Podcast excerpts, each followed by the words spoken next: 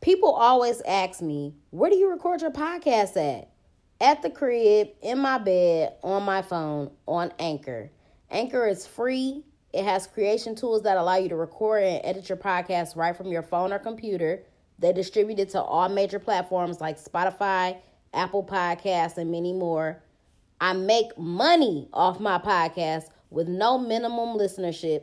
And it's everything that you need to make a podcast in one place. So download the free Anchor app or go to anchor dot f m to get started. Black Girl Experience sent you. What's up, y'all? Welcome to the Black Girl Experience. It's your girl, Jasmine Danielle. The name of today's episode is Be Careful With Me. So Cardi B dropped her first single for her new album that's dropping April sixth, which is going to be titled Invasion of Privacy. Um... One of the things that I really like about Cardi B is that I feel like she pays homage to those who came before her.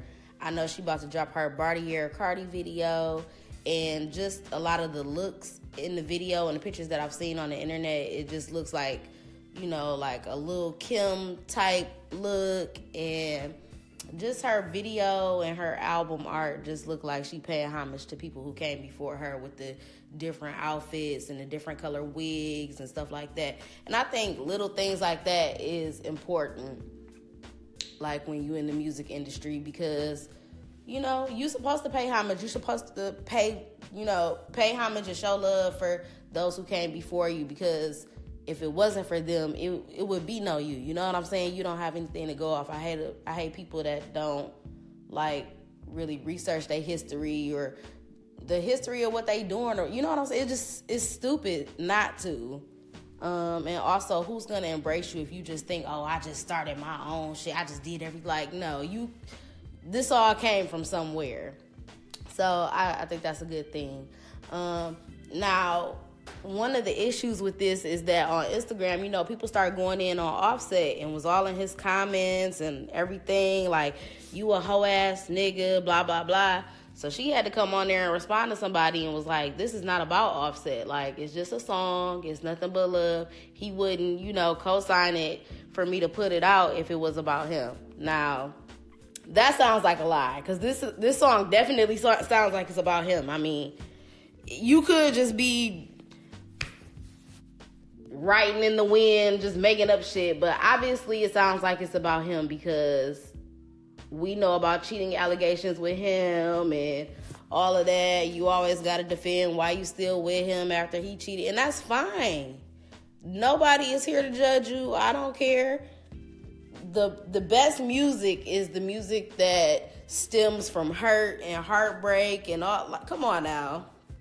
You got to look at, like, Mary J. Blige songs. You got to look at, who else got some good-ass? Keisha Cole. That, that I'm Hurt music is the best. And, you know, if it's about Offset, it's cool. We don't care. But it's just too much uh, in the song that relates to everything that y'all have been through thus far. So that's why I think it's about him. I mean, I don't care if you, if you say it's not, whatever, but it sounds like it is. Um, and also, controversy is what sells. Look at Jay-Z's four forty-four album. Even though that was a, that album went over a lot of people's heads, but it also, you know, just kind of showcased a little bit about his marriage and about how, you know, he took Beyonce for granted and, you know, all the stuff that people go through. And then Beyonce's Lemonade album, she put that shit on the floor. And bitches was fucking with it, okay? Was not fucking with they niggas for a minute after Lemonade came out. But anyway, be careful. I, I love the song. It's definitely catchy. And I feel like it resonates with women on a spiritual level, because women love hard. They give one hundred percent. And, you know, they give up everything for a dude just for him to turn around and cheat. So I feel like it's something that everybody could relate to. Um, at one point in the song, she said she could have did to him what he did to her a few times. Find a nigga, fuck him, and suck his dick. But she said that's not her M O. She's not that type of bitch. And this was the coldest line, because it's so true. She said, and karma for you is who you gonna end up with. And that shit just, I could relate to that on a spiritual level, because it's like,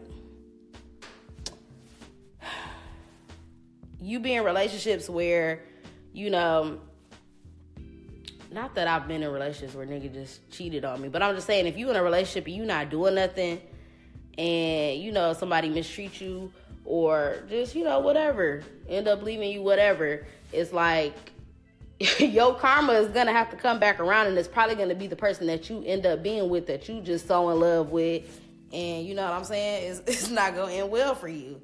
And that's another thing about when, uh, I was talking about my one friend that felt like she wanted to get the dude back so bad, and, you know, I'm like, you don't have to worry about that, because whoever he want to be with, he so in love with, that bitch gonna be a dirty little slut, gonna cheat on him, or, you know what I'm saying, it, his karma, some people's karma comes back, so you ain't even gotta worry about it. And like she said, your karma for you is gonna be whoever you end up with. Um... I love the Lauryn Hill reference in the song. You know, she was like, uh, what did she say? Um, care for me, care for me. Said that you be there for me, there. For... That's from um, X Factor by Lauryn Hill. That is one of my favorite songs. That that that's a good ass song, okay? That is a good ass song. Um, let's see. Another line in the song that I that I like was, she said, you might have a fortune, but if you lose me, you still gonna be misfortunate. So, break that down for the niggas, if y'all don't know what it means.